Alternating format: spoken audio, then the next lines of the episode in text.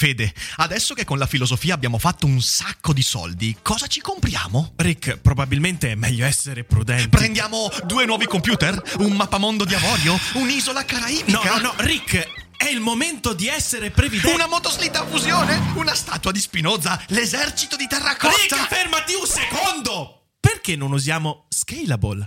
Scalable è l'app perfetta per chi vuole conoscere il mondo degli investimenti. Attenzione, investimenti pensati col cervello, non scelte di pancia. Scalable ti mette a disposizione gli strumenti essenziali per costruire una cultura del risparmio, ETF, piani di accumulo, accantonamenti a lungo termine per pensare oggi a quel che potrai fare domani. Scalable è un servizio sicuro e regolamentato con oltre 600.000 clienti e che ti aiuta a comprendere come funziona la finanza usando la testa. E sai qual è il bello? Con Scalable puoi iniziare a investire con solo un euro. Trovi tutti i dettagli in descrizione. Quindi, niente motoslitta fusione? Tra qualche anno, Rick, quando Scalable ci avrà aiutato a far crescere i nostri risparmi. Ok. Sarebbe più facile farmi impiccare che raccontarvi com'è andata. È stata una vera pagliacciata, ma non l'ho seguita bene. Ho visto Marco Antonio offrirgli la corona. Non era nemmeno una corona, solo una di quelle coroncine. E come dicevo, l'ha respinta una volta. Però, a mio parere, l'avrebbe presa volentieri. Poi gliel'ha offerta di nuovo e di nuovo l'ha respinta, ma secondo me non aveva nessuna voglia di levare le dita da lì. E poi gliel'ha offerta una terza volta e l'ha rifiutata per la terza volta. E ogni volta che la rifiutava, la marmaglia fischiava e batteva le mani ruvide e gettava in alto i berretti sudati ed emetteva una tale quantità di fiato puzzolente quando Cesare rifiutava la corona che quasi lo soffocava e infatti è svenuto ed è caduto a terra. E quanto a me, non mi arrischiavo assolutamente a ridere per non aprire la bocca e respirare quell'aria nauseabonda. Oggi cerchiamo, con l'aiuto di Shakespeare e del Giulio Cesare, di ragionare intorno allo stato della nostra democrazia fra Draghi e le amministrative e Letta e questi tribuni della plebe che col loro lezzo sembrano ammorbarci. Insomma, sarà un daily cogito greve e lo svolgiamo come sempre dopo la sigla. Daily Cogito, il podcast per tutti e per nessuno. Puoi amarlo, puoi odiarlo, ma non puoi ignorarlo.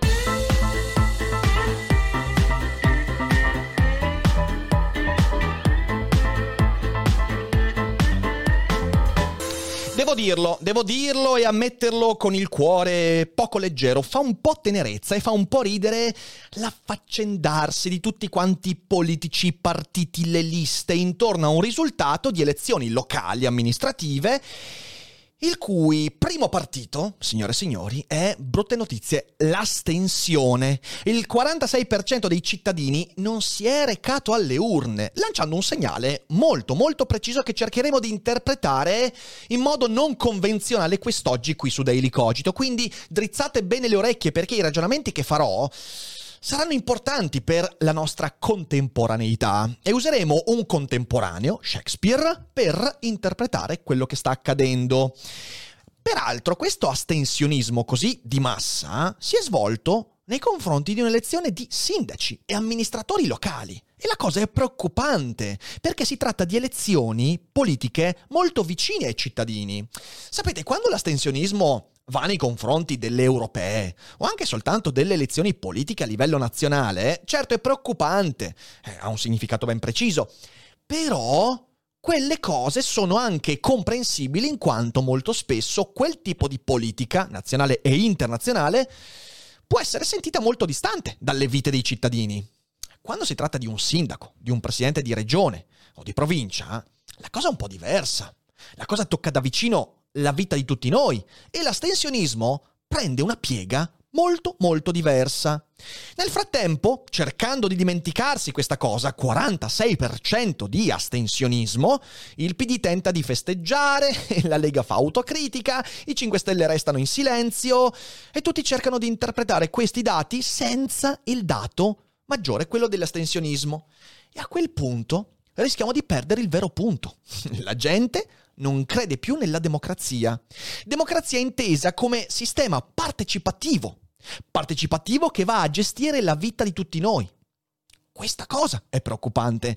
E Draghi, nel bene e nel male, assomiglia sempre di più a un Giulio Cesare riluttante. E ben lungi dal augurargli lo stesso destino, anzi, o dal fare parallelismi fin troppo semplici, vorrei cercare di usare questa dualità per capire meglio quello che sta succedendo. Quindi mettetevi comodi perché adesso si parte come si deve. Prima di farlo però voglio ringraziare lo sponsor di questo Daily Cogito, ovvero NordVPN. Che cos'è una VPN? Beh, è una cosa che non possiamo delegare. Qualcuno potrebbe dire, ma abbiamo delegato la democrazia, abbiamo delegato la sicurezza, la libertà.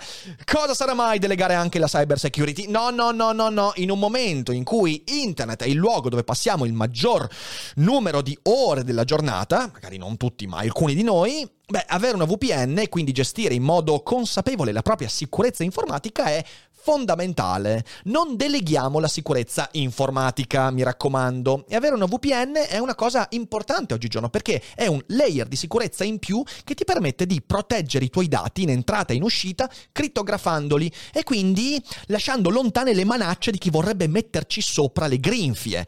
E una VPN ti permette anche di fare tante altre cose, di proteggere quindi la tua identità online, di gestire in modo più personalizzato l'indirizzo IP, accedendo a siti e archivi di siti che non sono disponibili nel tuo paese e avendo una navigazione insomma più serena, cosa non da sottovalutare.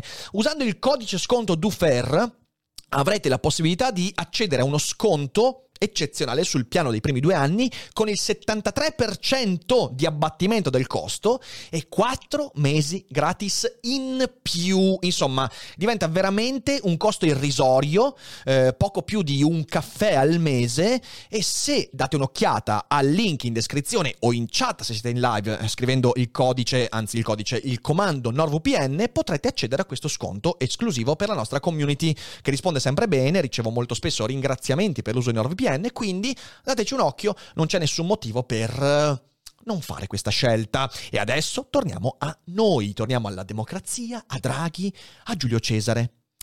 Noi non possiamo nasconderci, nasconderci, dietro un dito, non possiamo negare che il risultato di queste amministrative sia un doppio successo per il governo Draghi. Dal primo punto di vista è un successo che premia, anche se molto parzialmente, il partito che si è speso di più, il partito che ha speso il maggior numero di punti credibilità per il governo Draghi. E sto parlando ovviamente del PD. Enrico Letta ormai mi sembra venuto fuori dalla caverna di Gollum da quanto è stressato. Questa cosa qua probabilmente è un sospiro di sollievo per il suo PD. Se non fosse per il secondo punto, ovvero questo voto rafforza la sensazione che la democrazia sia in attesa che Draghi risolva tutto al posto dei partiti. E io con i messia che piovono dal cielo e risolvono tutti, non ho un particolare buon rapporto. E anche se Draghi, per me, è la cosa migliore che potesse capitare in questo periodo storico, eh, però il modo con cui la politica guarda Draghi come un messia non piace per niente perché i messia di solito non fanno del bene, finché fanno del bene tutti guardano dall'altra parte e poi di solito fanno una brutta fine. E quando fanno una brutta fine, viene cancellato anche quello che hanno fatto di buono, ma non voglio anticipare i temi. Il primo punto di, questo, di questa vittoria di Draghi è poco solido, cioè quella cosa che il voto premia il PD e le forze alleate che sorreggono il governo Draghi è poco solido perché, in primo luogo, ricordiamoci che questo è un governo di larghissime maggioranze, quindi il PD è insieme alla Lega, cioè l'unico partito che è fuori è quello della Meloni, tanto per dire. Oltre a questo, le elezioni amministrative e locali non sono un buono specchio della politica nazionale, perché basta guardare lo storico, i risultati delle amministrative non riflettono quasi mai quello delle elezioni politiche nazionali, quindi non sono un buon termometro per vedere come la gente vede la politica nazionale. Letta fa un po' tenerezza nell'intestarsi questa vittoria. Certo ne ha bisogno, ne ha bisogno perché è una vittoria che non può lasciarsi sfuggire, deve rinsaldare il partito, deve riuscire a rendere conto di quell'alleanza assurda con i 5 Stelle che per sua fortuna sta demolendo i 5 Stelle e non il PD ma potrebbe essere un boomerang non indifferente, e molta di questa vittoria dipende in realtà dalle personalità dei candidati. A Sala non ha vinto il PD, ha, eh, scusatemi, a Milano non ha vinto il PD, ha vinto Sala. A Roma non vincerà il partito che sorregge, ma vincerà la persona che verrà votata. Ok, eh, il risultato di Calenda, così si spiega a Roma. E spesso un elettore che vada a votare usa letteralmente parti del cervello diverse per votare alle amministrative e alle nazionali. Alle amministrative eh, l'elettore è molto più pragmatico, cioè sa cosa vuol dire pagare la tassa dei rifiuti, vedere gestiti gli eventi della città, vedere l'amministrazione del proprio comune, vedere i mezzi di trasporto gestiti dal comune o dalla provincia e molto spesso quindi vota pragmaticamente guardando questi dati alle nazionali questa cosa non avviene. Il voto è molto meno pragmatico, molto più legato alle ideologie, alla visione del mondo e alla vita, all'universo, tutto quanto. Infatti, oggi, pur con questo risultato delle amministrative, se andassimo a votare per il governo, fidatevi, vincerebbe la coalizione di centrodestra. Perché, lo ribadisco, questo non è un buono specchio per capire gli equilibri a livello nazionale. Qualsiasi dato ci stia pervenendo da queste amministrative, ormai sono arrivati quasi tutti definitivi, escludendo il risultato di Sala a Milano, perché lì veramente c'è un, una cosa che sinceramente mi ha stupito. Sala, anche se possiamo star qua ad argomentare che il suo avversario era, vabbè, ehm, ridicolo, era praticamente come mettere un Urukai per uh, l'elezione di Gondor, ok? Eh, a parte quello, però, Sala ha avuto 50.000 voti in più rispetto alle elezioni precedenti, che penso sia un unicum nella storia delle, della politica italiana. Un sindaco uscente, dopo un momento di crisi fortissima, prende più voti in numero assoluto rispetto alle elezioni precedenti. What the fuck? Quindi, a parte questo, che è un dato sorprendente, tutti gli altri impallidiscono di fronte all'astensionismo di massa. E allora ecco perché il punto 2 è il più interessante. Il punto 2 è il più interessante perché mi ricorda il Giulio Cesare di Shakespeare, libro che in tempi come questi bisogna tornare a leggere. E a un certo punto Bruto, tu cuoque Brute, filimi, dice queste parole. Deve essere con la sua morte. Per quanto mi riguarda, non ho alcun motivo personale per osteggiarlo, se non il bene comune. Vorrebbe farsi incoronare. Come ciò potrebbe cambiare la sua natura? Ecco il problema. È il giorno luminoso che fa venire fuori la vipera e questo richiede un passo guardingo. Incoronarlo. Già. E allora sono certo che gli procuriamo un pungolo con cui potrebbe fare danni a suo piacere. L'abuso della grandezza è quando la coscienza è disgiunta dal potere, ma, a onor del vero, quanto a Cesare, non ho mai visto che le sue passioni governassero prevalendo sulla ragione. Ma è esperienza comune che una giovane ambizione guardi all'umiltà salendo la sua scala, ma una volta arrivata al gradino più alto, le rivolga la schiena, guardi alle nuvole e disprezzi i gradini più bassi su cui era salita. Così potrebbe Cesare. Allora, per paura che possa, preveniamo. E poiché l'accusa non trova pretesti per quello che lui è, mettiamola così, che quello che è, aumentando, arriverebbe a questi estremi e questi altri. Perciò pensiamo a lui come a un uovo di serpente che covato diventerebbe per sua natura dannoso e uccidiamolo nel guscio. Queste parole di Bruto, Bruto peraltro, il prediletto di Cesare, il figliolo di Cesare, sono parole molto dure. E di cosa parla il Giulio Cesare? Vabbè, eh, insomma, lo sapete, della vicenda del, del parricidio, del regicidio o del dittatoricidio di Cesare. Cesare in momento di crisi risolleva Roma e la salva da una distruzione praticamente certa, gestisce le crisi più forti, a quel punto lì ha un, ha un potere enorme, una credibilità presso il popolo e presso i politici che è infinita. I militari vogliono Cesare, il popolo vuole Cesare, i senatori vogliono Cesare. Cesare fa quello che sappiamo, insomma, mettere pentaglio la democrazia perché sospende la democrazia a Roma, sospende la Repubblica e a quel punto, pur risolvendo tutti i problemi, lascia un punto interrogativo. Ma Cesare, quando sarà il momento, lo lascerà davvero il potere?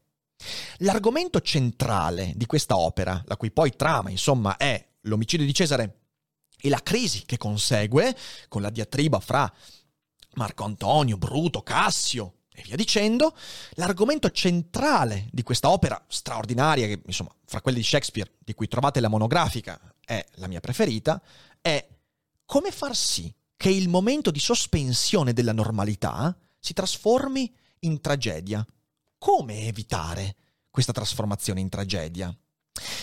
Questo tema ci tocca da vicino perché la sospensione della normalità in tempi di pandemia è stata ed è evidente.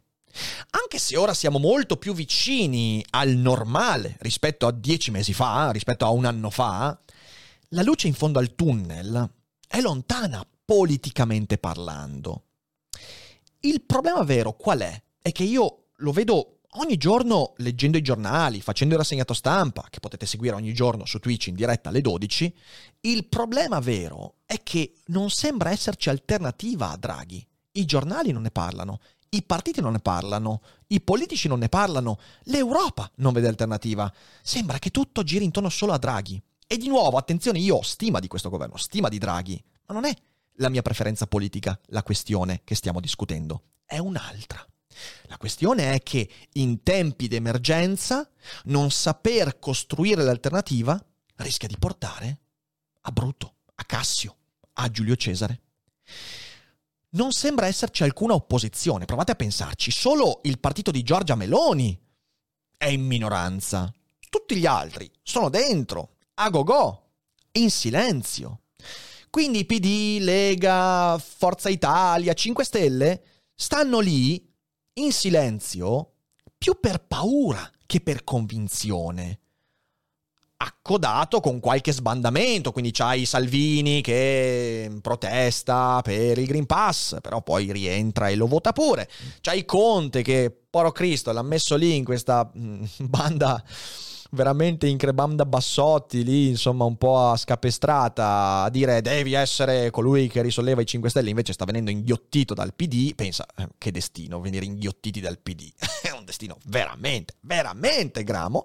E poi lo stesso PD con Letta che adesso si sta radicalizzando verso sinistra e quindi c'ha eh, la, la, mm, la, patrimoniale, poi vuole la mancetta per i diciottenni, e poi parla dello Ius Soli, vi dicendo. Insomma, in mezzo a questo stare in silenzio, ovviamente i partiti fanno un po' di casino, ma è soltanto casino mediatico, cioè è soltanto il casino per dire guardate che ci siamo ancora, ci siamo ancora, siamo qua viviamo, resistiamo e poi invece non resistono, se non appunto come immagine. Ed è incredibile che solo Giorgia Meloni in questo momento sia al di fuori di questo gioco e ovviamente questo le porterà dei vantaggi, le sta portando dei vantaggi non indifferenti. Draghi, oltre a tutto questo, gode di enorme popolarità. Uno dei sondaggi che abbiamo visto la settimana scorsa diceva che siamo oltre il 60% di gradimento popolare, che è una roba incredibile se ci pensate, dopo quello che abbiamo vissuto. Quindi Draghi gode di grande popolarità e la cosa è motivata da un fatto molto semplice, che sta facendo bene. Ha fatto bene la gestione della vaccinazione. Ma vi immaginate il governo Conte, i giallorossi a gestire? In realtà ci abbiamo avuto un assaggio. Le primule! Ah, è meraviglioso. Arcuri, ancora oggi ci penso e dico, ma che pezzetto di storia abbiamo vissuto. Incredibile.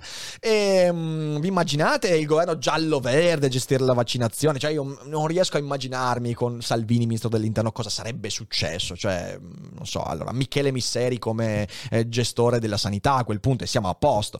E quindi in realtà la popolarità ce l'ha perché sta facendo bene anche la gestione del PNRR, ma anche la gestione comunicativa, le riforme che sta mettendo in atto, quella sulla giustizia, quella del fisco. Riesce a trovare un equilibrio interessante fra le parti che comunque lui deve eh, sostenere e da cui deve farsi sostenere. Ma, ma quel bene, quel fare bene, ha un problema di cui dobbiamo renderci conto e che dobbiamo sempre riportare alla mente. Quel bene sottintende come condizione il farsi da parte della democrazia rappresentativa. E noi, che siamo meno sostenitori di Draghi, come io sento di essere, non possiamo mentire a noi stessi e dimenticarci questo. Sarebbe miope, peraltro, non vedere una correlazione tra questo fattore, la sospensione temporanea della democrazia rappresentativa per come dovrebbe funzionare, e l'astensionismo di massa. Se noi non ci rendiamo conto che queste due cose sono collegate anche in modo abbastanza stretto, beh, secondo me siamo decisamente dei ciechi che brancolano nel buio. E quindi poi dobbiamo dare la parola anche a Cesare. E Cesare cosa dice?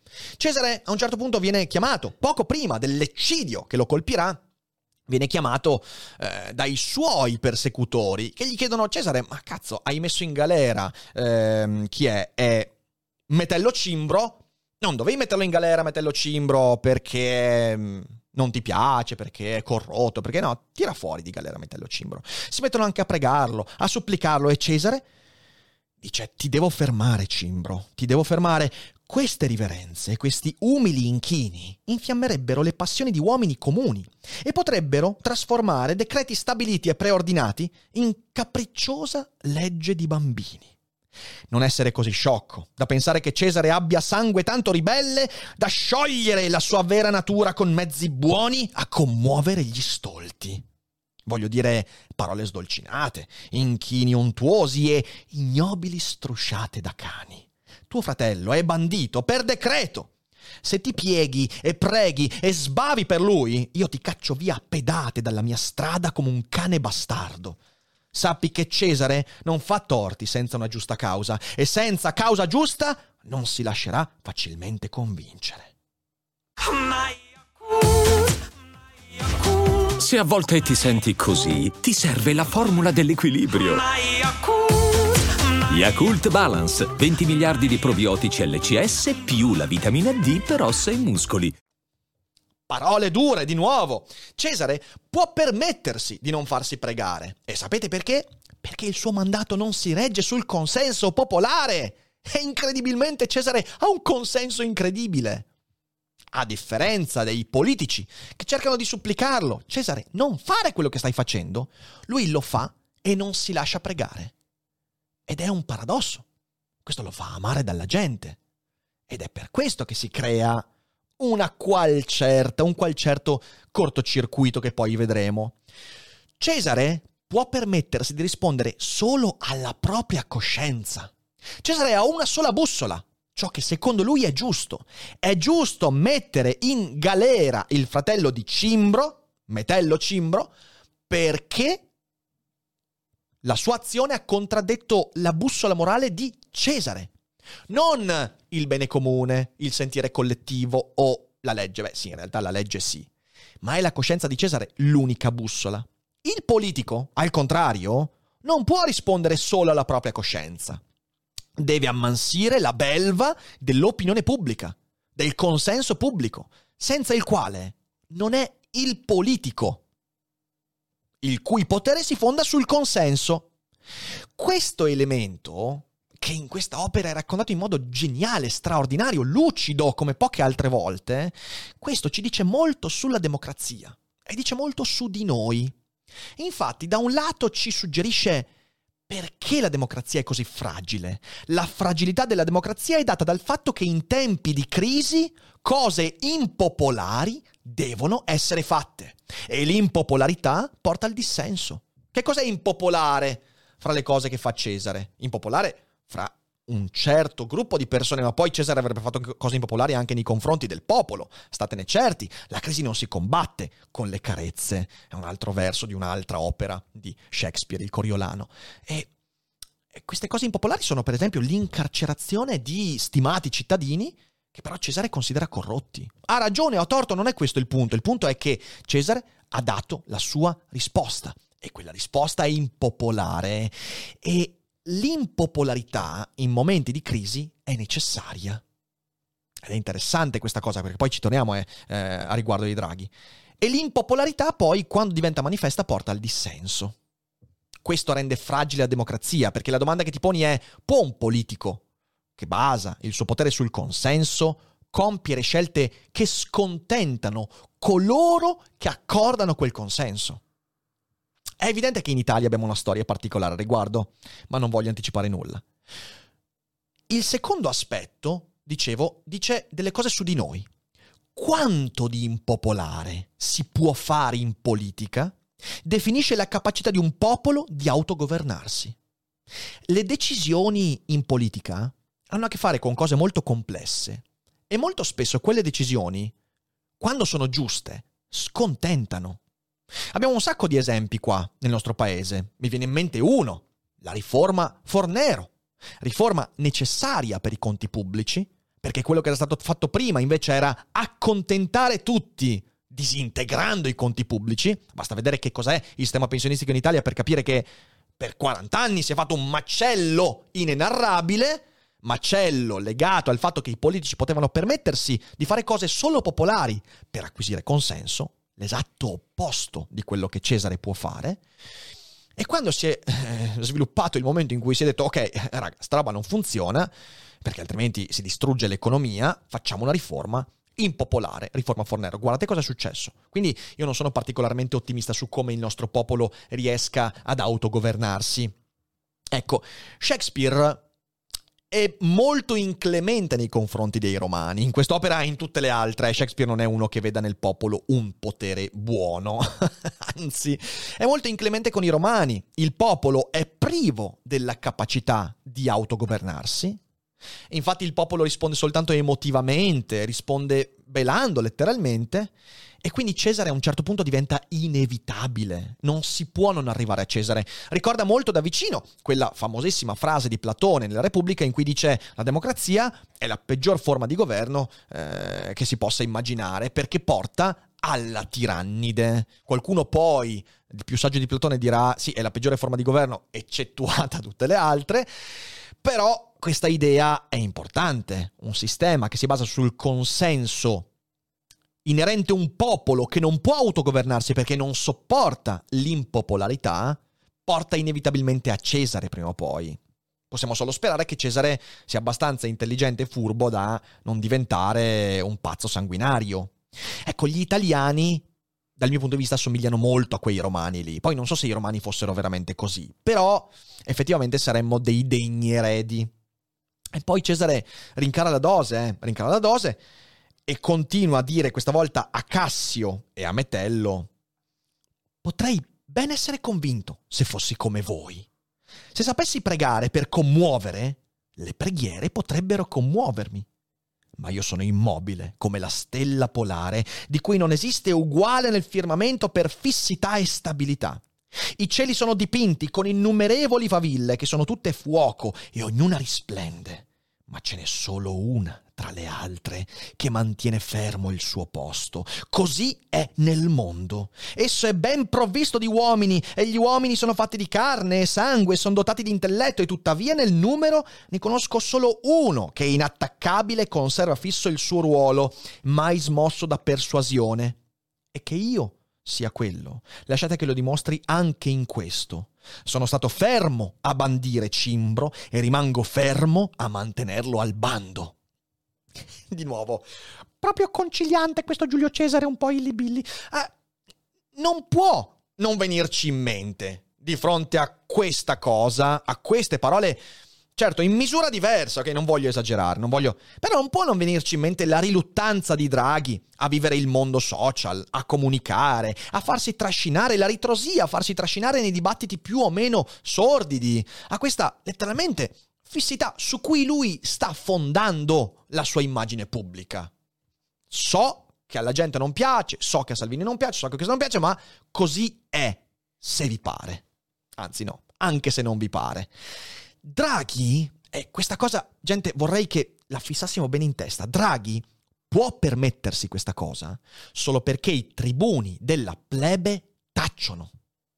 Solo perché abbiamo deciso più o meno collettivamente di sospendere quei meccanismi che porterebbero anche un uomo come Draghi a dover chiedere il consenso, ma non può farlo perché siamo in emergenza e può non farlo perché i partiti si sono ritratti.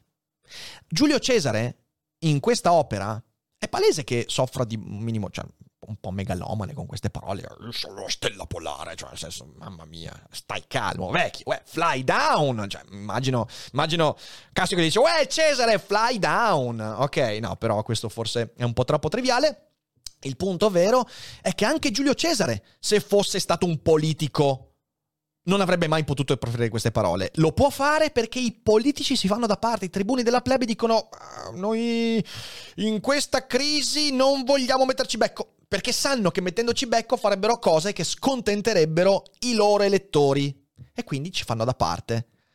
Cesare può essere la stella fissa, perché le condizioni glielo permettono. Attenzione! Io attualmente sono contento con questa situazione perché non credo siamo ancora arrivati al momento di mettere in crisi questo modello, perché ci sono in ballo tantissimi soldi, perché io per primo non mi fido degli amministratori pubblici e credo che Draghi abbia una visione di lungo periodo che possa incanalare queste risorse in modo adeguato e credo che lo debba fare con tempistiche non abitabili nel classico, eh, diciamo così, funzionamento democratico, molto semplicemente. La crisi vissuta che stiamo vivendo richiede temporanee prese di posizione che tutti fatichiamo ad accettare. Dal Green Pass a ma la stessa vaccinazione. Non è facile, non è leggero da accettare il fatto di doversi fare iniettare qualcosa per poter vivere, ma dall'altra parte tu riconosci che c'è una crisi, qualcosa che sta succedendo e dici ok, temporaneamente lo accetto. La stessa cosa è successo con il lockdown. L'abbiamo accettato, credo che pochi fra di noi abbiano violato il lockdown, anzi credo quasi nessuno, almeno fra quelli che stanno economicamente in modo agiato, però ciò non significava non rompere i coglioni e dire "Oh raga, meno possibile, eh, meno possibile, meno possibile". Stessa cosa avverrà con tutto quello che stiamo vivendo, meno possibile. Perché? Perché riconoscere l'emergenza e accettare temporaneamente questo stato di cose che in Draghi trova la sua rappresentazione attuale e in Cesare ha trovato la sua rappresentazione passata, non ci esenta dal dover restare vigili. Dobbiamo vigilare e a vigilare deve essere la nostra coscienza, la nostra consapevolezza. Perché se non si vigila, poi succede quello che succede. Succede che Bruto a un certo punto deve fare il suo discorso. Pazientate fino alla fine. Romani, cittadini e amici cari, ascoltate la mia causa e fate silenzio, così potete sentirmi. Credetemi sul mio onore e del mio onore abbiate rispetto per credermi. Giudicatemi con la vostra saggezza e tenete svegli i vostri sensi per farlo al meglio possibile. Se c'è qualcuno in questa assemblea, qualche caro amico di Cesare, a lui io dico che l'amore di Bruto per Cesare non era inferiore al suo.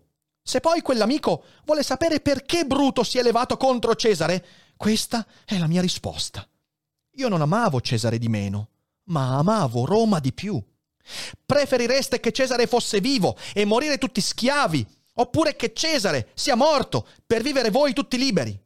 Poiché Cesare mi amava, io piango per lui poiché era fortunato, ne gioisco, poiché era valoroso, lo onoro, ma siccome era ambizioso, l'ho ucciso. Ci sono lacrime per il suo amore, gioia per la sua fortuna, onore per il suo valore e morte per la sua ambizione. Chi c'è qui tanto vile da voler essere uno schiavo? Se c'è parli, perché lui ho offeso. Chi è qui così barbaro da non voler essere un romano? Se c'è parli, perché lui ho offeso. Chi c'è qui così vile che non ama il suo paese? Se c'è parli perché lui ho offeso. Aspetto una risposta. Il sangue versato di Cesare non è solo una macchia indelebile sul volto di Roma e sulla coscienza di Bruto e di Cassio e di tutti i congiurati, ma anche la causa del caos che rovina anche quanto di buono fatto da Cesare. Ecco ciò che i congiurati non possono comprendere e che non comprenderanno se non in piccola parte. Giulio Cesare è un grande monito per noi che dobbiamo leggere e capire perché ci dice qualcosa su di noi.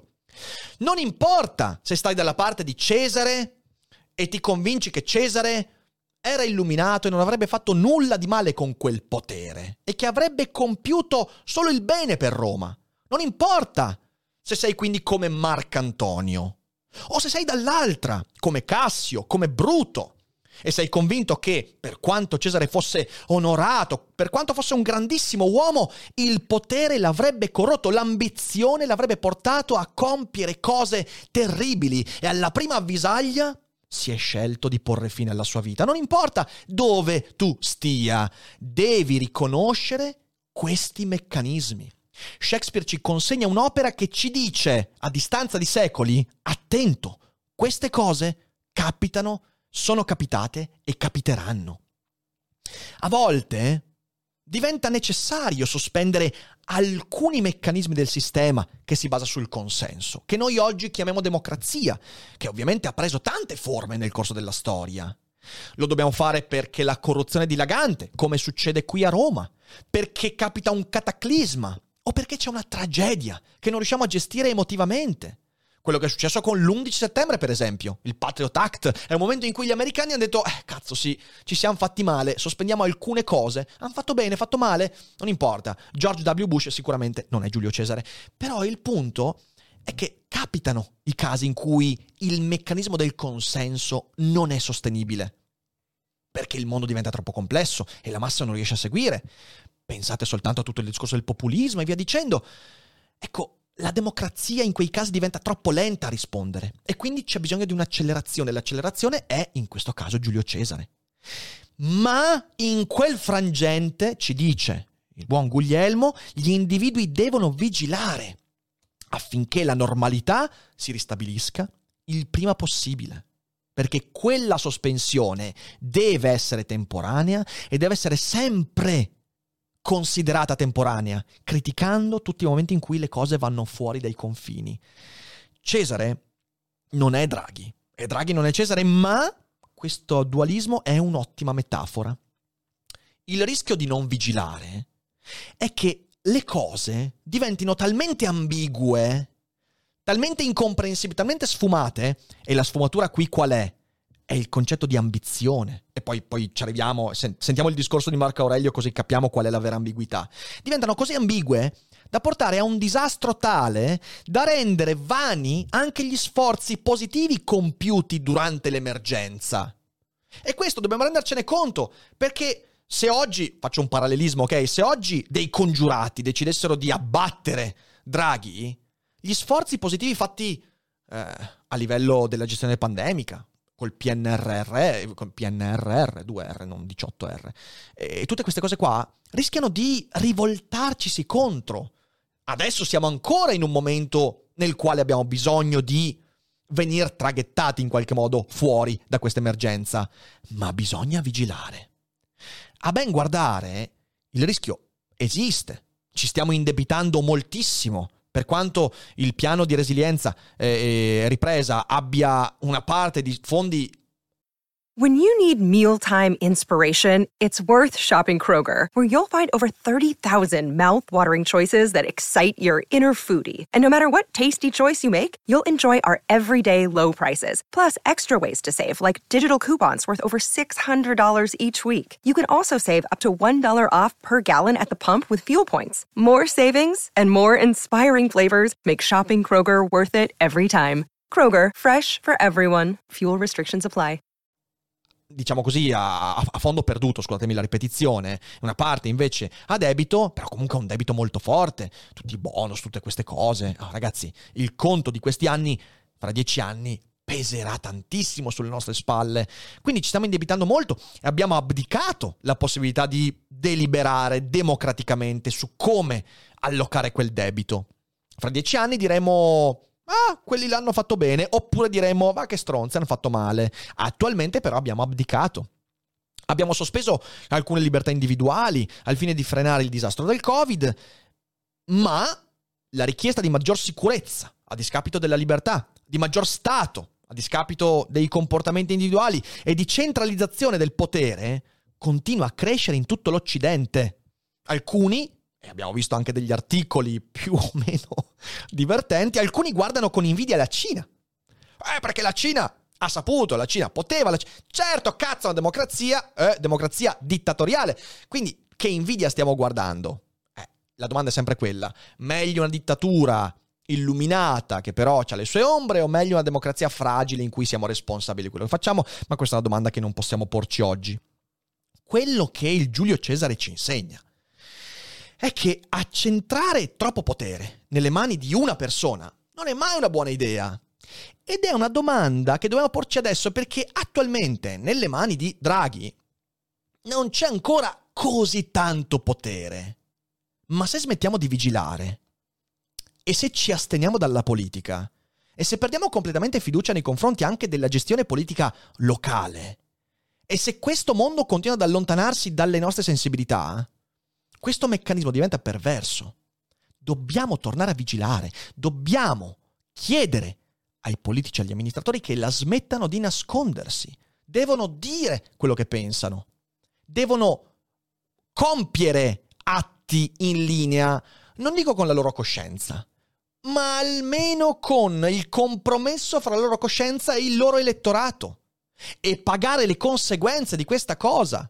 Perché altrimenti, altrimenti, io non so verso dove verremo traghettati. Si rischia di andare troppo in là e perdere le possibili redini. E non si può sperare sempre che le scelte di coloro che hanno accentrato siano costantemente illuminate. Non è così. Certo, nessuno credo arriverà con Draghi alle coltellate e a fare il discorso di Marco Antonio quando dice Amici romani, concittadini prestatemi ascolto. Vengo a seppellire Cesare, non a farne le lodi. Il male sopravvive agli uomini che lo fanno, il bene è spesso sotterrato insieme alle loro ossa. Così sia per Cesare. Il nobile Bruto vi ha detto che Cesare era ambizioso. Se ciò è vero, è colpa grave e gravemente Cesare l'ha pagata. Qui, con il permesso di Bruto e degli altri, perché Bruto è uomo d'onore e così lo sono tutti, tutti uomini d'onore, io vengo a parlare al funerale di Cesare. Era mio amico, leale e giusto con me, ma Bruto dice che era ambizioso e Bruto è uomo d'onore. Ha portato molti prigionieri a Roma, il cui riscatto ha riempito le casse pubbliche. E questo vi pare ambizione? Quando i poveri hanno pianto, Cesare ha pianto. L'ambizione dovrebbe essere fatta di materia più dura. Ma Bruto dice che era ambizioso e Bruto è uomo d'onore. Voi tutti avete visto che alla festa di Lupercali gli ho offerto tre volte la corona regale e tre volte l'ha rifiutata. Fu questa ambizione? Ma Bruto dice che era ambizioso e certo Bruto è uomo d'onore. Non parlo per contraddire quello che Bruto ha detto, sono qui per dire quello che so. Tutti voi lo amavate un tempo e non senza ragione. Quale motivo allora vi trattiene dal piangere per lui? Oh, senno, sei fuggito verso le brute bestie e gli uomini hanno perso la ragione. Non si arriverà a un discorso del genere. Sono convinto che siamo in tempi diversi e siamo di fronte a destini diversi. Ma se non riusciamo ora a ricostruire una politica e una sensibilità politica che abbia una sua credibilità e che non dipenda completamente dal consenso, dalla popolarità e da questi meccanismi bassi, meccanismi da cani che Cesare giustamente denuncia come tali, se non iniziamo ora a rimettere le basi per quando l'emergenza finirà, per quando dovremo chiedere a chi di dovere adesso basta, perché le cose sono tornate a un livello di gestione democratica, se non facciamo questo ora, le Idi di marzo potrebbero trovare una nuova forma. E non credo che sia un destino desiderabile. Ecco, questo è quello che penso sulle amministrative. Come capite, un articolo del genere sul giornale non lo troverete perché è un po' elaborato e contorto, ma sono certo che qualche spunto Shakespeare ce lo dia in più rispetto a Stefano Feltri e compagnia bella. Quindi cerchiamo di ragionare fuori dagli schemi, usiamo la saggezza per interpretare la realtà. Io cerco di farlo, poi magari a volte mi sbaglio, però credo che uno come William Shakespeare non si sbagli. E spero, insomma, di aver portato qualche parallelismo utile qualche lettura proficua e adesso insomma siete in live eh, chiacchieriamo un po' e cerchiamo di capire come la pensate, se siete in differita sotto ci sono i commenti, insomma tanti modi per dire la vostra. Grazie a tutti per aver ascoltato questo, questo episodio a cui tenevo particolarmente e in bocca al lupo a Draghi, al governo, a tutti i partiti, a Letta che festeggia e si sarà ubriacato questa sera per il risultato e fate del vostro meglio, noi faremo del nostro sempre non dimenticando che non è tutto noia ciò che pensa. Ciao.